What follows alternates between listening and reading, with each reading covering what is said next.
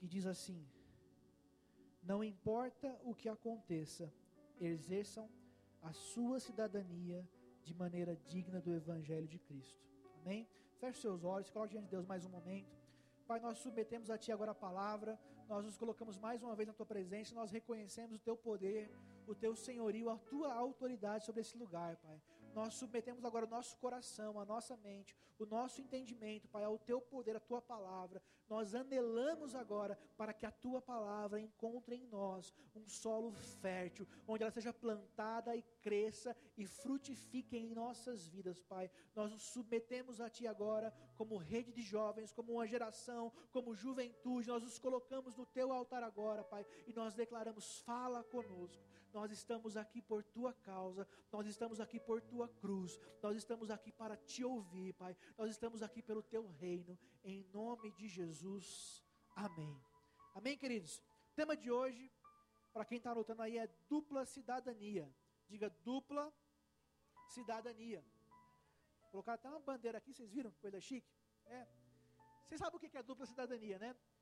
Tem algumas pessoas que talvez porque mudaram de país, ou porque são descendentes de alguém que mudou de país, que conseguem o título de dupla cidadania, né? Então, aqui na nossa região é comum você ver gente que tem, que é brasileiro e tem a cidadania italiana, porque essa região tem muitos italianos que vieram para cá no começo do século passado, e aí os filhos foram lá e conseguiram com a embaixada, com o consulado italiano, esse direito à cidadania italiana. Ou seja, literalmente, é alguém que tem duas cidadanias. Nasceu em um país, mas devido à sua herança genética, à sua herança de família, em outro país ela consegue aquela dupla cidadania. Ela carrega aquele direito, né, de ser considerado um cidadão brasileiro e ao mesmo tempo de um outro país. E é sobre isso que eu quero falar com você, porque você talvez não saiba, mas eu preciso te contar que você tem direito a uma dupla cidadania. Amém, queridos? Se você já tem uma humana, então vai ser a tripla cidadania, enfim.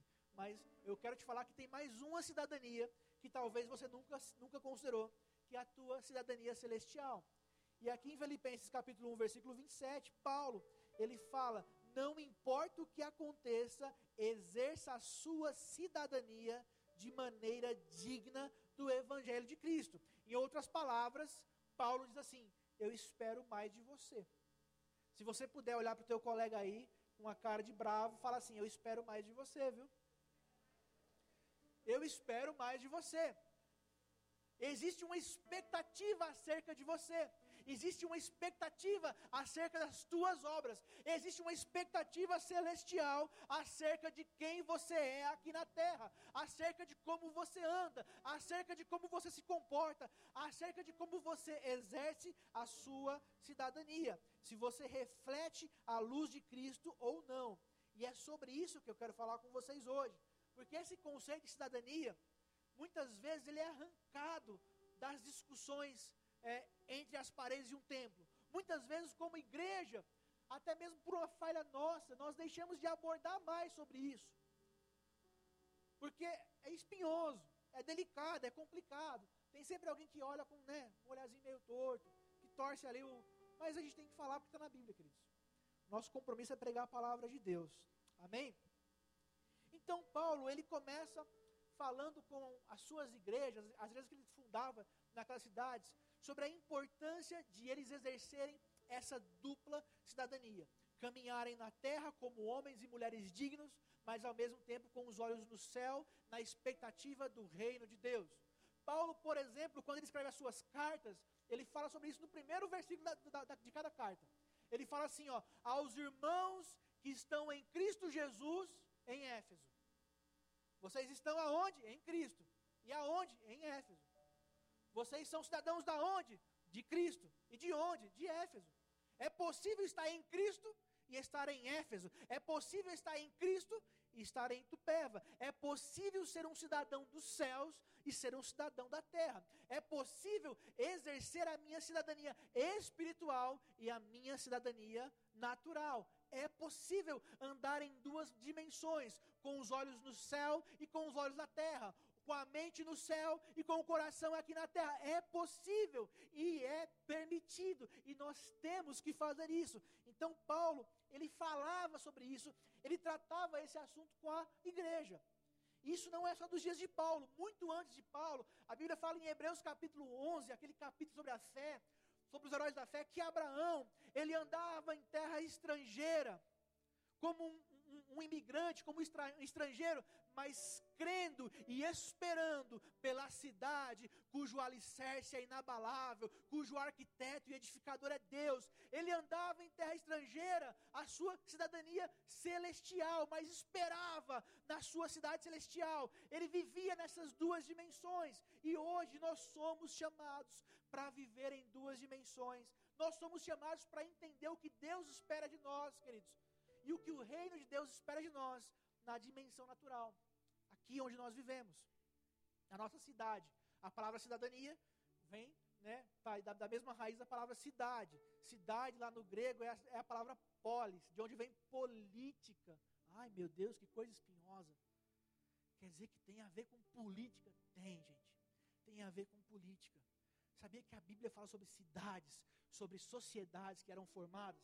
A Bíblia fala sobre cidades reais, sobre cidades celeiro, que armazenavam alimentos, fala sobre cidades mercantes, que eram rotas de comércio e influenciavam a região, fala sobre cidades refúgio, que era um lugar onde as pessoas fugiam para não serem sujeitas a julgamentos tendenciosos, e lá elas eram julgadas de acordo com a lei, por pessoas íntegras e imparciais. A Bíblia fala sobre cidades, fala sobre sociedade, fala sobre organizações e como essas pessoas se organizavam. A Bíblia trata sobre isso. Meu Deus, eu não sabia, pois agora você está sabendo. Agora você não tem mais desculpa. A Bíblia fala sobre isso. A Bíblia aborda esse tema. A Bíblia fala, inclusive, que em algumas passagens, Deus julgou cidades. Fala, cidade sanguinária. Deus olhou para aquela cidade e ele julgou aquela cidade. Na obra de Shakespeare, ele fala assim: o que são cidades senão pessoas? Porque as pessoas se juntam e formam a cidade. Então, se as pessoas são ruins, obviamente a cidade vai ser ruim. Se as pessoas são maldosas, obviamente a cidade vai ser maldosa. E se as pessoas são boas, obviamente vão exercer a sua bondade e a cidade vai ser uma boa cidade. Então uma coisa vai influenciar a outra. Você vê como a Bíblia está interligada com esse assunto lá na raiz. Eu estou falando de coisas lá de Gênesis. Lá em Gênesis, a Bíblia fala de uma cidade, de uma terra que Deus julgou. Fala sobre Babel. Babel se reuniu, é um texto meio poético. Eles se reuniram, criaram uma sociedade, uma organização que não temia a Deus e que queria fazer uma torre para chegar até os céus. E é meio irônico esse texto, porque fala que eles estavam aqui na terra, se juntando para chegar aos céus. E fala que Deus se abaixou para ver o que eles estavam fazendo. É meio irônico, assim, eles nunca vão chegar até Deus. Deus teve que se abaixar para olhar o que está acontecendo aí. E julgou aquele povo e confundiu as línguas. A Bíblia fala sobre uma nação, uma cidade, um reino chamado Nínive, que estava debaixo de um julgamento de Deus. Deus iria destruir aquela cidade pelas suas más obras, mas antes ele enviou um profeta, o profeta Jonas, para pregar para aquele povo. Você conhece a história, o Jonas ficou famoso porque ele não queria ir, aquele povo era ruim, gente. Jonas falou: não, aquilo ali eu não estou nem afim não, eu vou para o lugar mais longe possível de Nínive. Ele pegou a rota oposta, o lugar mais longe que existia era Tarsis. Até hoje ninguém sabe onde fica Tarsis, de tão longe que era. É verdade, até hoje ninguém sabe onde fica. Existem lendas onde fica a região de Tarsis. Era o lugar mais longe que existia. Foi para lá que Jonas foi. E aí veio a tempestade, jogaram ele no mar, veio a baleia, pegou ele, cuspiu ele na praia e ele foi para Nínive. E chegou lá em Nínive, ele pregou. E quando ele pregou, a cidade inteira se converteu. Até o rei rasgou as suas vestes, se colocou com um pano de saco, pediu perdão. E Jonas ficou bravo, porque ele não queria que o povo se arrependesse. Eu acho Jonas demais, porque ele, sem vontade, ele pregou e todo mundo se converteu. Você imagina esse cara pregando com vontade? Vocês conseguem imaginar isso? Você já imaginou o Jonas com vontade de pregar? Pô, devia ser maravilhoso, né? Porque a mensagem de um homem que não queria pregar, converteu toda uma cidade. E ele ficou revoltado com aquilo. Eu não queria, eu sabia que o Senhor era bom, que o Senhor ia se arrepender, que o Senhor ia ter misericórdia. E Deus trata com Jonas, fala: como é que eu não vou ter misericórdia, Jonas? Olha quantas pessoas, olha quanta gente, como é que eu não vou ter misericórdia desse povo? E ele faz um exemplo lá com Jonas, Jonas dorme debaixo de uma árvore, e ele curte aquela sombrinha da árvore, daqui a pouco vem um bichinho, pica lá a árvore seca, e Jonas fica chateado com dó da árvore. E Deus fala assim, você estava com dó da árvore, e não está com dó do povo. Você está com dó porque uma árvore morreu. E não está nem aí para milhares e milhares de pessoas. E, gente, parece piada, mas hoje eu vejo alguns argumentos parecidos, viu? Já vi alguém falando uma vez que no Brasil, a nossa legislação, se você, por exemplo, está caçando lá, e sem nada aparece uma tartaruga marinha. Se deu um tiro, você não viu, pegou a tartaruga marinha. Matou a tartaruga marinha, gente. Aí vem um guarda lá florestal, vê aquilo, apita, ei, você está preso pelo que você fez. Quer uma dica? O cara falou, né? É mais fácil você matar o guarda, esconde a tartaruga e confessa que matou o guarda. Porque você sendo julgado pela morte do guarda, a pena não vai ser tão severa quanto pela morte da tartaruga. Olha que loucura! Que coisa louca! Que inversão de valores! Eu não sou a favor de matar a tartaruga, tá? Deixa bem claro. Não vão sair falando, sair por aí. Mas você vê a inversão de valores. A inversão de valores. Você às vezes abre um jornal e diz assim, urgente. Olha, a comunidade científica está em choque. Eu vi isso ano passado. Uma foto do telescópio James Webb, lá que é o novo famosão. Ele descobriu um planeta a 125 mil anos-luz da Terra, em que pode ser que exista água, e nessa água pode ter uma bactéria. É um sinal de vida. Gente, é vida. O mesmo jornal, a mesma revista científica, diz que um coração batendo no útero de uma mãe não é vida. Uma bactéria há 125 mil anos luz da Terra, é vida. Um feto, com o coração batendo, no útero de uma mãe, não é vida. Você entende a inversão de valores? E nós estamos nesse lugar, nós estamos nessa sociedade. Aprove a Deus nos colocar aqui. Diga para o teu vizinho, eu espero mais de você.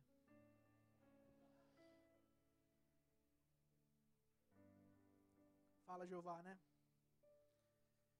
Se as pessoas vivem e se organizam em cidades, em sociedades, a igreja faz parte disso.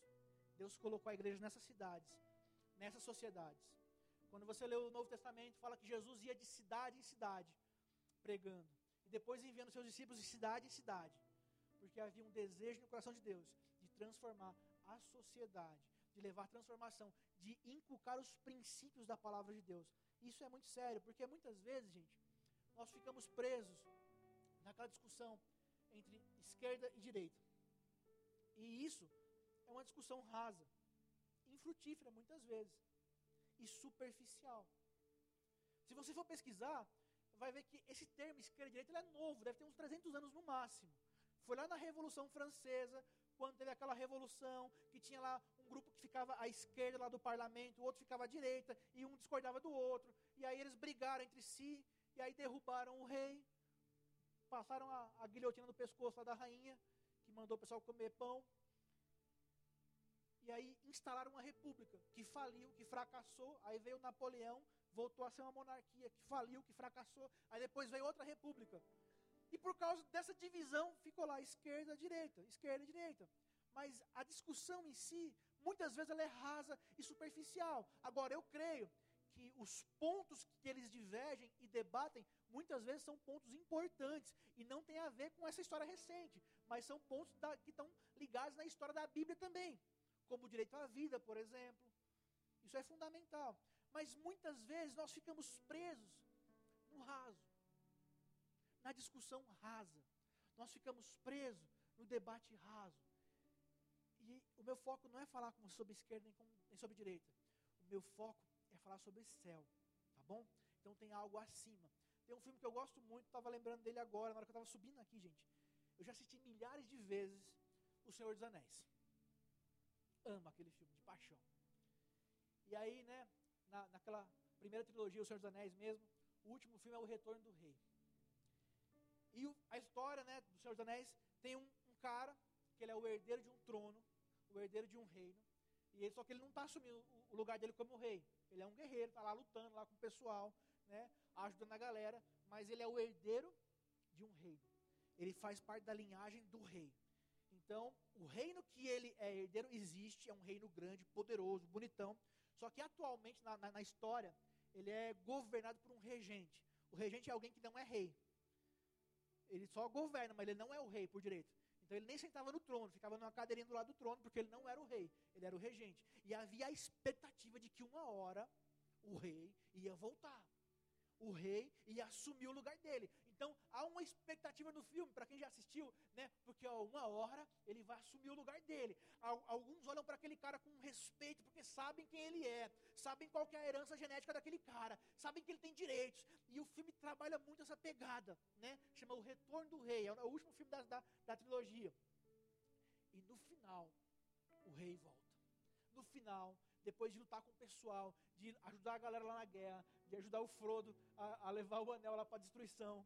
No final, ele é coroado rei. E aí ele assume o lugar dele por dentro. É maravilhoso. Por que eu gosto dessa cena? Se você for para Jerusalém, você vai lá um dia, em nome de Jesus, eu também vou.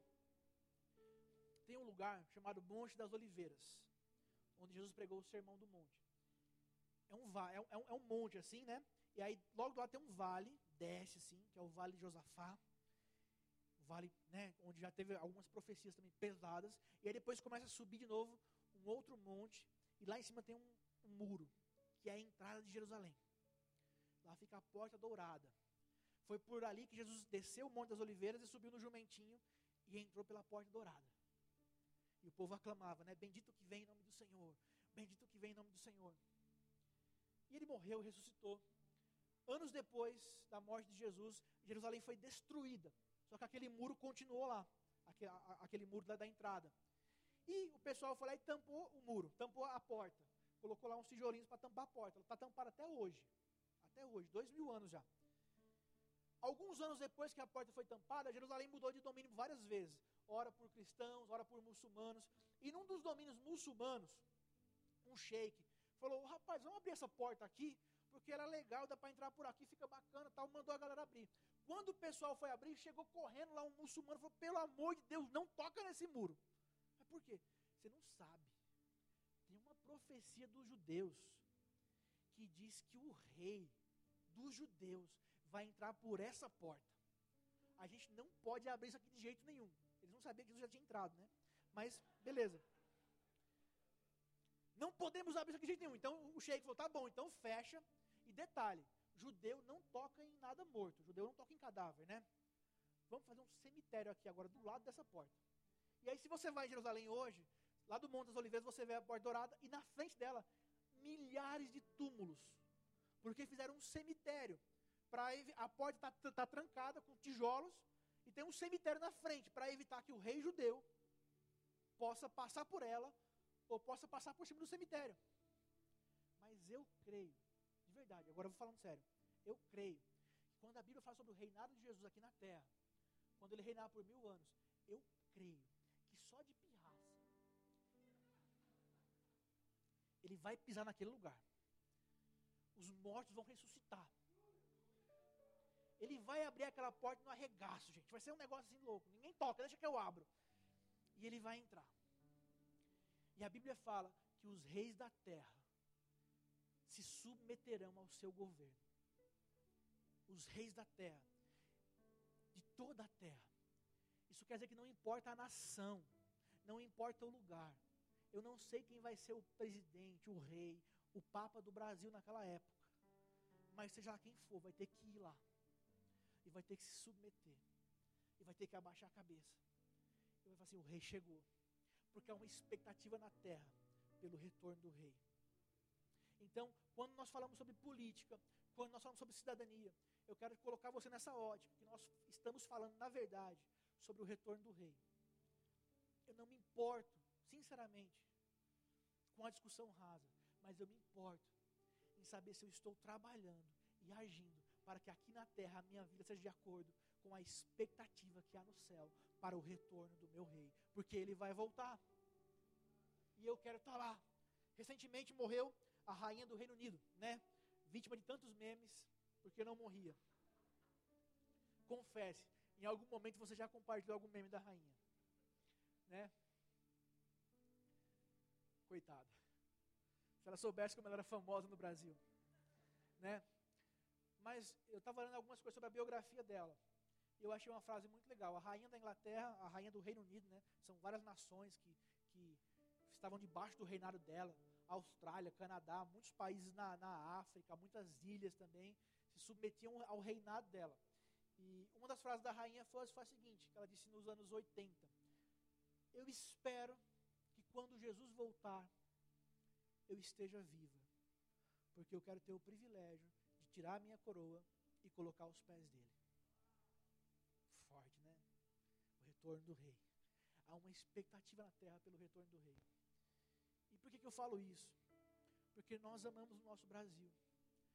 Nós amamos a nossa nação. E é porque nós a amamos que nós anelamos o retorno do rei. E nós amamos o nosso rei, nós amamos o nosso Deus, e é porque nós o amamos que nós exercemos a nossa cidadania aqui na terra. É por isso que nós não conseguimos separar as coisas. Eu já ouvi de algumas pessoas, mas o Brasil é um estado laico, porque a Constituição diz. Na verdade, a Constituição diz que o Brasil não tem religião oficial, e que é direito de qualquer cidadão brasileiro exercer a crença que ele quiser, e eu concordo com isso. Não diz na Constituição que o Brasil tem o dever de ser um país ateu e de promover o ateísmo. Não diz isso. Inclusive, todo mundo que cita esse artigo da Constituição, que é o artigo 5, se eu não me engano, esquece o primeiro parágrafo de introdução da Constituição. Assim, Constituição Federativa da República do Brasil. Aí começa assim, nós, a Câmara de Deputados, o Congresso Nacional, no ano tal, sob a graça de Deus, promulgamos essa Constituição. Está no primeiro parágrafo. Sob a graça de Deus. Que Deus é esse? Deus cristão. Por quê? Porque o Congresso que aprovou a Constituição era composto majoritariamente por pessoas cristãs. Não tem problema nenhum. Vocês entendem onde eu quero chegar? O Brasil é um país livre. E as pessoas têm liberdade e devem exercer essa liberdade, de exercer a crença que quiserem. Isso é um direito, é fundamental. Inclusive para nós, é maravilhoso termos esse direito. Isso não significa que o Brasil, como instituição de governo, deve ser laicista, deve promover a falta de religião, deve combater a religião, deve combater instituições cristãs. Não significa isso. Aquela Constituição foi promulgada sob a graça de Deus, palavras dos nobres constituintes. Inclusive, um dos nossos candidatos a presidente da República, né, estava lá naquela Constituição, votou contra, não quis assinar a Constituição, mas é candidato hoje à República Federativa do Brasil. Depois você pesquisa quem é, tá? Mas estava lá. Fez parte. Isso é a história do Brasil, gente. Dá para separar fé e sociedade? Eu acho que não. Eu acho que uma coisa está envolta na outra. Nós temos que ter sabedoria, sim, para lidar com isso. Mas as duas coisas são muito próximas. Vou dar alguns exemplos para você. No ano de 426 d.C., Agostinho de Hipona, chamado Santo Agostinho, escreveu um livro chamado A Cidade de Deus. Esta obra é a base da teoria política mundial. Era um cristão. Em 1523, Martinho Lutero escreveu sobre a autoridade secular. A obra de Lutero, que fala sobre o Estado, sobre a sua filosofia de pensamento, para a organização do Estado, ela moldou toda a Europa. Todos os países da Europa se moldaram de acordo com essa teoria de Lutero. 300 anos depois, quando os Estados Unidos estavam nascendo, um dos pais fundadores dos Estados Unidos, o Madison lá, ele escreveu a primeira emenda americana, que é famosíssima, que garante liberdade civil, direito de crença, direito de religião. Quando ele escreveu aquela emenda, ele comentou, eu escrevi inspirado na obra de Lutero, do pastor Lutero. Dá para separar? Quando os portugueses chegaram no Brasil, em 1500, nas caravelas havia uma cruz. Fazendo referência a quê, gente, aquela cruz? Vocês imaginam? A Thor, Odin. De quem que era aquela cruz? Quando desceram do navio, encontraram os índios, junto com índios, fizeram a primeira missa, lá na Bahia, e batizaram o nome do Brasil de Terra de Vera Cruz, ou Terra da Cruz Verdadeira. Um encontro de dois povos que não se viam, que não tinham contato nenhum por milhares de anos. Naquele encontro houve uma celebração. Houve o nome dado à nação, Terra da Cruz Verdadeira. Uma cruz foi cravada no solo brasileiro naquele dia. Isso é a história do Brasil. Dá para separar fé e sociedade? Eu acho que não. John Wesley, quando ele revolucionou a Inglaterra com um avivamento poderoso, ele foi usado por Deus para usar a sua influência para deteriorar a escravidão nos Estados Unidos. Ele enviava missionários, escrevia cartas, ele era um homem muito famoso. E ele acabava com a escravidão. E os textos dele, e a influência dele, contribuíram para o fim da escravidão nos Estados Unidos. Os lugares onde ele tinha mais influência era o norte, que foi a região que se voltou contra a escravidão, e aí houve aquela guerra civil americana entre o norte e o sul. Isso é a igreja. Anos depois, a Inglaterra do John Wesley pressionou o Brasil para acabar com a escravidão. Isso é igreja. Isso é papel de igreja. Eu também li uma vez que nessa época quando Pedro II era pequeno, ele não estava no trono, tinha um governo de regentes aqui no Brasil. Os moráveis tentaram vir para o Brasil, sabia disso? E aí foi negado porque o regente do Brasil na época não aceitou. Quase nós tivemos um grupo de moráveis, gente. Olha que coisa louca, né? Quase. Batemos na trave ali. Ficou faltando essa nossa história, mas enfim. Isso é igreja. Hoje,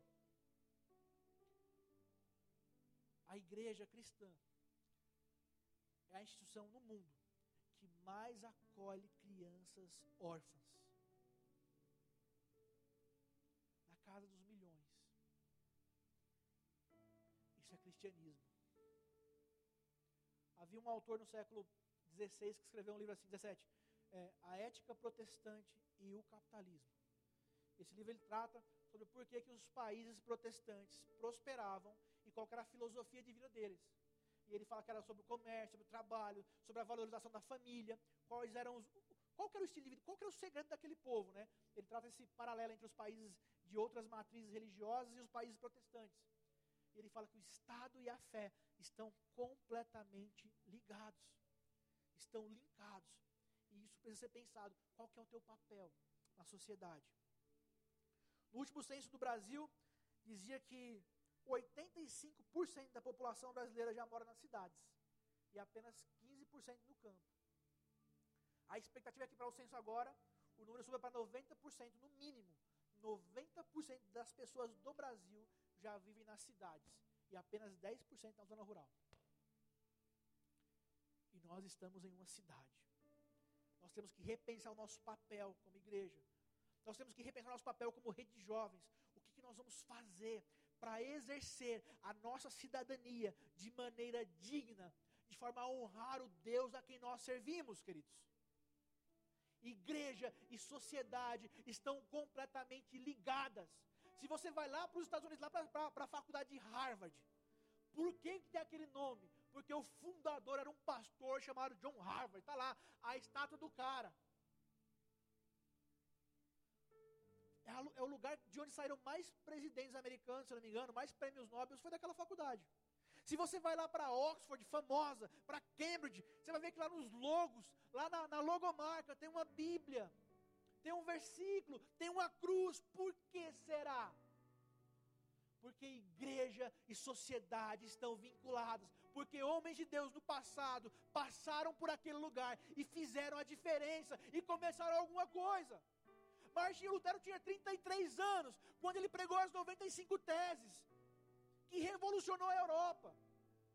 Martin Luther King tinha 30 e poucos anos, quando promoveu aquela marcha civil que acabou com o preconceito, pelo menos com aquele preconceito sistêmico que havia nos Estados Unidos. Ele colocou o povo na rua de forma pacífica, ele foi para Washington, ele pressionou, acabou aquela patifaria que existia, de um negro subir no ônibus e não poder sentar, porque não tinha direito. Martin Luther King, um pastor, tem gente que fica falando dele, mas esquece que ele era pastor, viu? Tem um lado aí da política que gosta de falar dele, de combate, mas esquece de falar, não, era um pastor. Os caras não gostam de pastor, não gostam de crente, né? Então tem que esconder esse detalhezinho. Não vamos falar que ele era pastor. Mas era um pastor batista. Estava lá, lutando. Isso é forte, gente. Quando os Estados Unidos foram ficar independentes da Inglaterra, lá na sua revolução, enviaram jovens cristãos para negociar com a Inglaterra. Que coisa louca. Eu com 30 anos, mal consigo negociar na padaria. Eu acho isso fantástico. O que nós temos feito, gente. O que nós temos feito. Eu estou falando de jovens que exerceram a sua cidadania, que mudaram a sua história. O Brasil está repleto disso. Há muitos heróis anônimos. A nossa cultura está repleta de elementos do cristianismo. A capital do nosso estado chama São Paulo. Tem coisa mais crente do que São Paulo? Brasil tem Salvador, lá na Bahia. Espírito Santo. Gente, a capital é Vitória. Tem coisa mais crente que isso, gente. Inclusive, teve uma época aí que prenderam um traficante lá no Espírito Santo, você viu? O nome do cara era Capeta. Aí falou assim, Capeta foi preso no Espírito Santo. Só o Brasil consegue uma dessa, né? O mundo fica no chinelo. Só o Brasil consegue prender o Capeta no Espírito Santo. Porque o cristianismo está na nossa essência como nação. É uma nação majoritariamente cristã. Muitas vezes nós não exercemos essa responsabilidade, tá? Eu não vou só elogiar não, tem que bater um pouco também. Na última estatística que saiu, há um tempo atrás, sobre a agressão de mulheres, não havia diferença entre famílias cristãs e não cristãs. Ou seja, as mulheres em famílias cristãs apanhavam tanto quanto as em famílias não cristãs. Isso é feio. A gente está devendo. Tem que melhorar isso aí. Amém, queridos? Há uma responsabilidade. Mas eu quero mostrar para vocês que a sociedade está intimamente ligada com o nosso conceito de cristianismo. Nós nascemos para isso. Nós nascemos para exercer cidadania. Nós nascemos para amar o lugar onde nós estamos e para nos preocupar com isso. Eu vou correr aqui por causa da hora. Em alguns lugares, ser cristão é ser completamente diferente da cultura local. Por exemplo, lá no começo do cristianismo, quando tinha o Império Romano, um cristão era alguém completamente antagônico ao Império Romano. Quando os romanos souberam que os cristãos tinham uma reunião secreta para partir o corpo de Cristo e beber o sangue de Cristo, gente, o bafafá era esse, os caras são canibal. Esse povo é canibal, eles comem carne e bebem sangue. Não sabia que era pão e vinho, mas era essa a história, era antagônico. Hoje em dia, ser um cristão num país como a Índia, por exemplo, em algumas regiões, é completamente antagônico. Você está completamente fora da sua cultura. No Brasil é fácil, porque a nossa cultura já foi moldada pelo cristianismo, mas em alguns países é completamente antagônico. Só que o nosso dilema hoje aqui não é essa questão cultural de ser diferente, é a questão de cosmovisão. Nós estamos numa mesma cultura, mas existe uma cosmovisão predominante na nossa cultura que é antagônica à nossa cosmovisão de mundo. O que é cosmovisão? Cosmovisão é a sua visão de mundo mesmo, é como você vê o mundo. Vou dar um exemplo aqui prático. É o teu filtro no Instagram. Sabe lá? Você vai tirar uma foto, tem vários filtros. Cada filtro é uma cosmovisão. Então você escolhe através de que lente você quer ver as coisas. Através de que lente você quer se ver. Existe uma cosmovisão predominante hoje em nossa sociedade e nas sociedades ocidentais, que é a cosmovisão pós-modernista. Essa cosmovisão deve ter uns 100 anos, ela é relativamente jovem, nova. E ela tem impactado a forma como nós vemos as coisas. E muitas vezes ela é antagônica ao que a Bíblia prega, a como a Bíblia vê. Isso é muito importante, porque muitas vezes a cosmovisão, ela determina como nós tomamos as nossas decisões no dia a dia. E aquilo que nós decidimos determina muito sobre o nosso futuro e sobre o futuro da nossa nação. 1 Samuel capítulo 8, por exemplo, fala que o povo rejeitou a Samuel e exigiu um rei. E quando Samuel foi falar com Deus, falou: Deus, o povo me rejeitou. E Deus fala: não, Samuel, o povo rejeitou a mim, não foi a você. Foi ao Deus deles. Ou seja, muitas vezes, aquilo que nós decidimos tem o poder de dizer se nós estamos aceitando a Deus ou rejeitando a Deus. Isso tem a ver com cidadania, porque muitas vezes as decisões que você tomou como cidadão, nós estamos chegando perto de uma eleição, elas podem dizer se você está aceitando ou rejeitando a tua cosmovisão cristã, ou a tua cosmovisão pós-modernista. Isso é muito sério. Em 1848 teve um filósofo, gente boa pra caramba, chamado Karl Marx. Maravilhoso.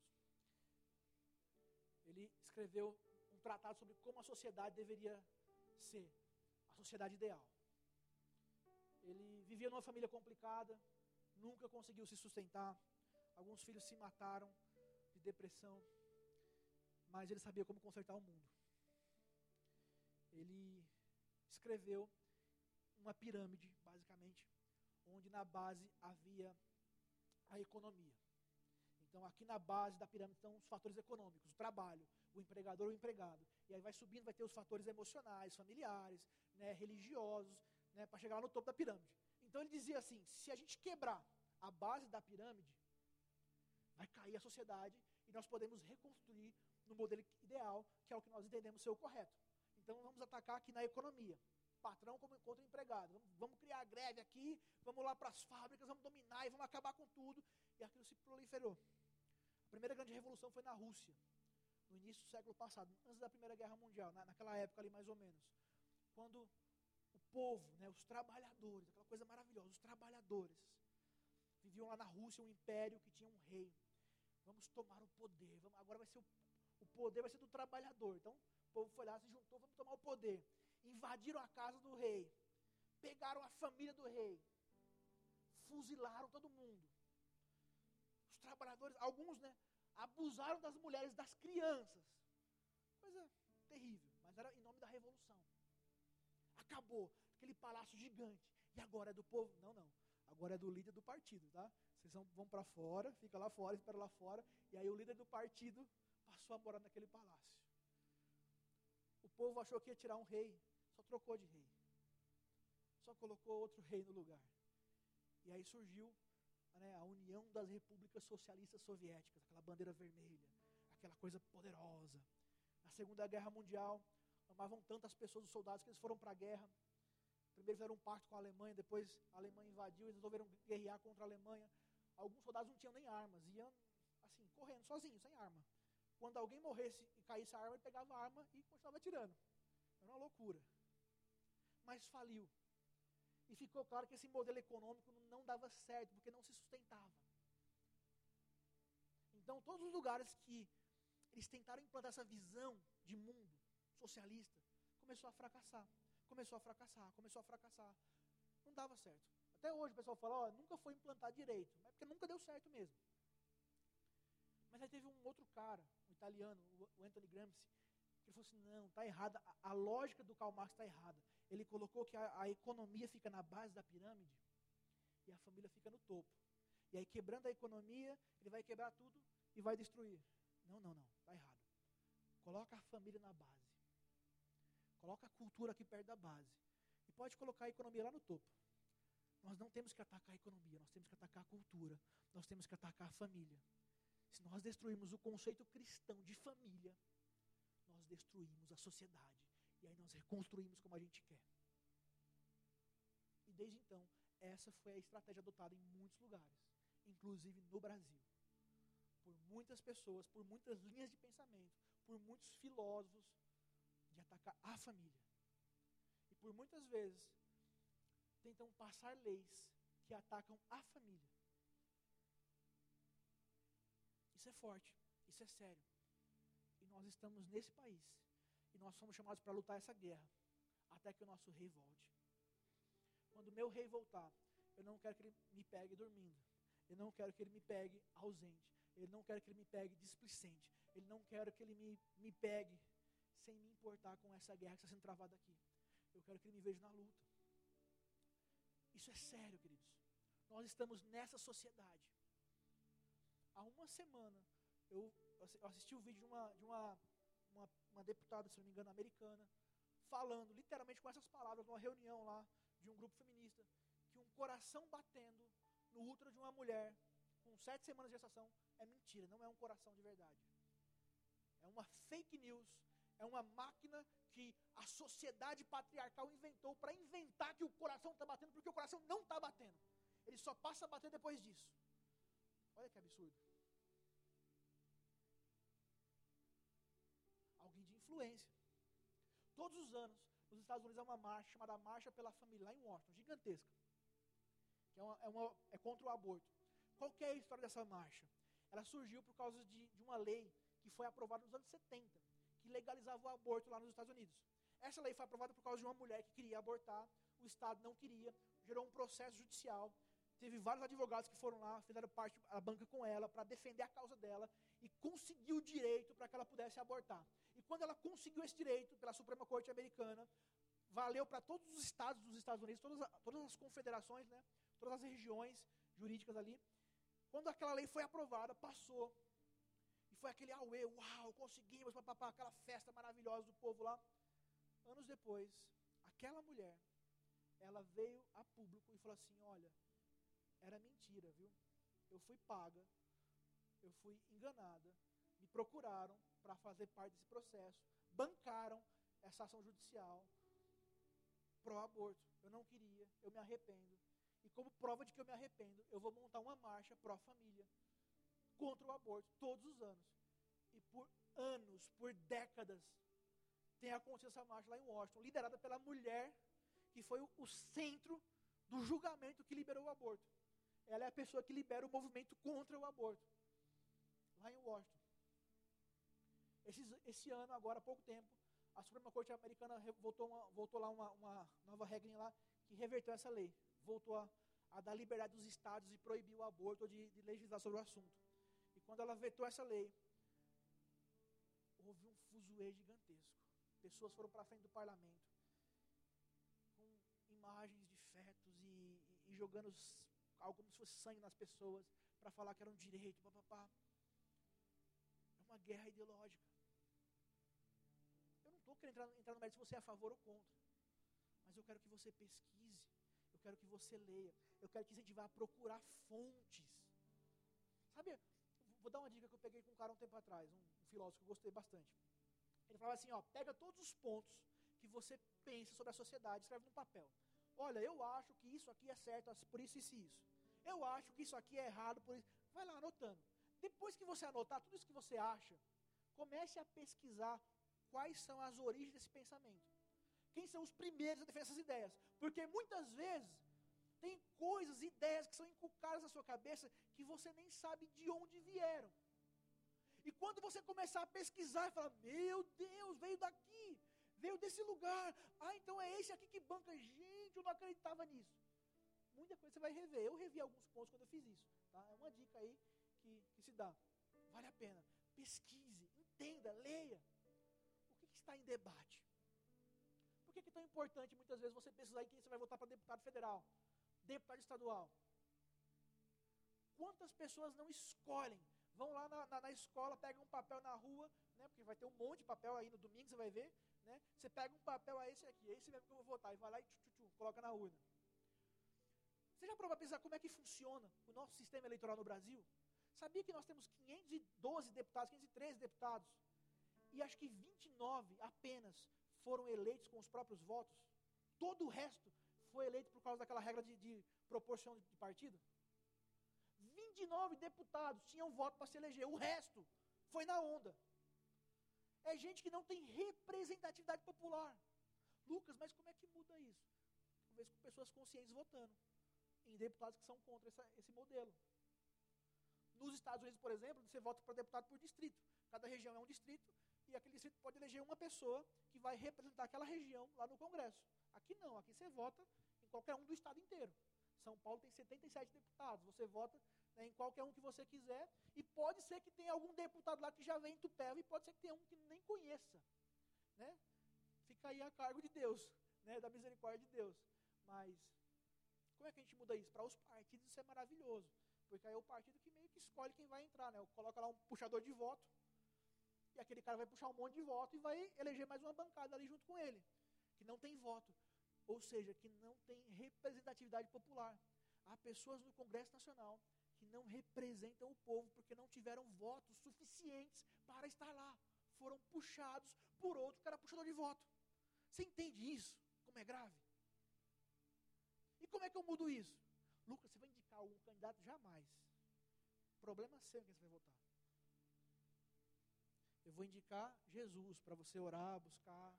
né? Espírito Santo, para você discernir. Se você quiser depois no particular conversar comigo, perguntar sobre política, sobre economia, sobre qualquer coisa, eu converso com você numa boa. O público aqui não é lugar para fazer política. Estou falando da palavra de Deus e te mostrando que a sociedade, ela precisa da igreja. Nós precisamos exercer cidadania. Nós precisamos pensar sobre o nosso voto. Nós precisamos orar sobre o nosso voto. Nós precisamos entender que nós temos um papel importantíssimo a exercer. Amém? Quem está comigo diz amém. Amém. Senti uma firmeza agora, viu, gente? Glória a Deus.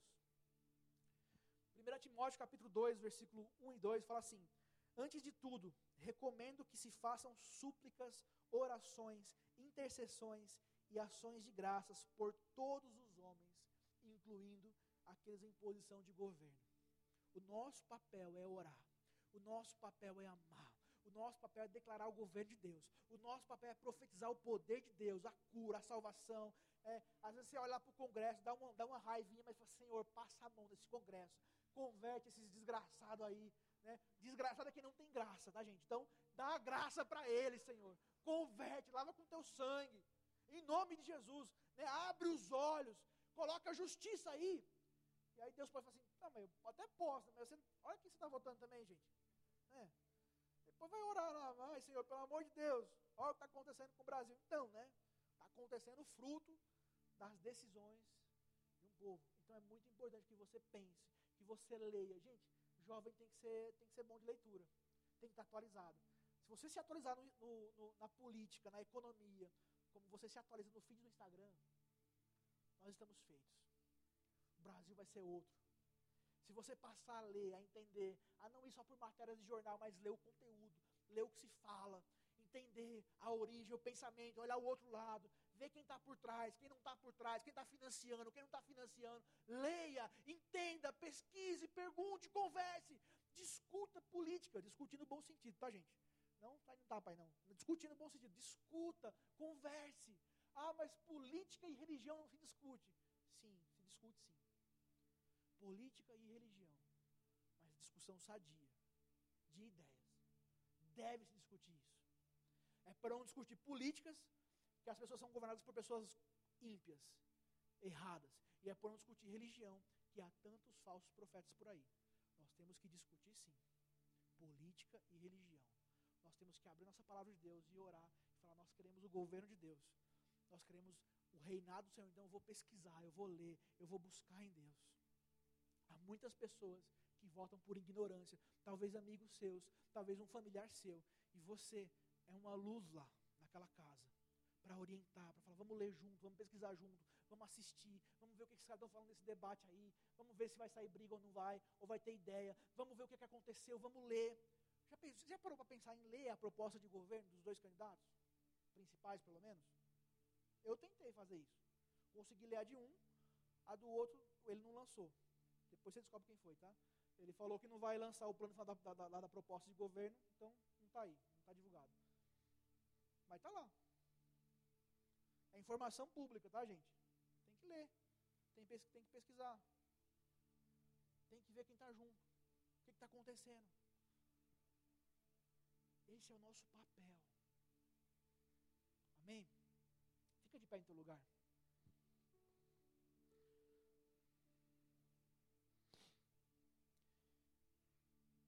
Eu queria, se alguém pudesse apagar aqui as luzes aqui da frente.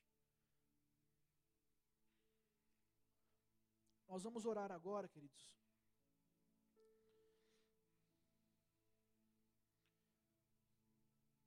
Eu sempre gostei de ler muito sobre política. Eu sempre gostei de ler muito sobre filosofia, economia, sociologia. Eu gosto disso. Eu amo. Mas depois que eu virei pai, eu passei a amar muito mais. Porque eu passei a ter uma preocupação muito maior com o Brasil que eu quero daqui a alguns anos. Porque eu tenho um filho que vai viver nesse Brasil.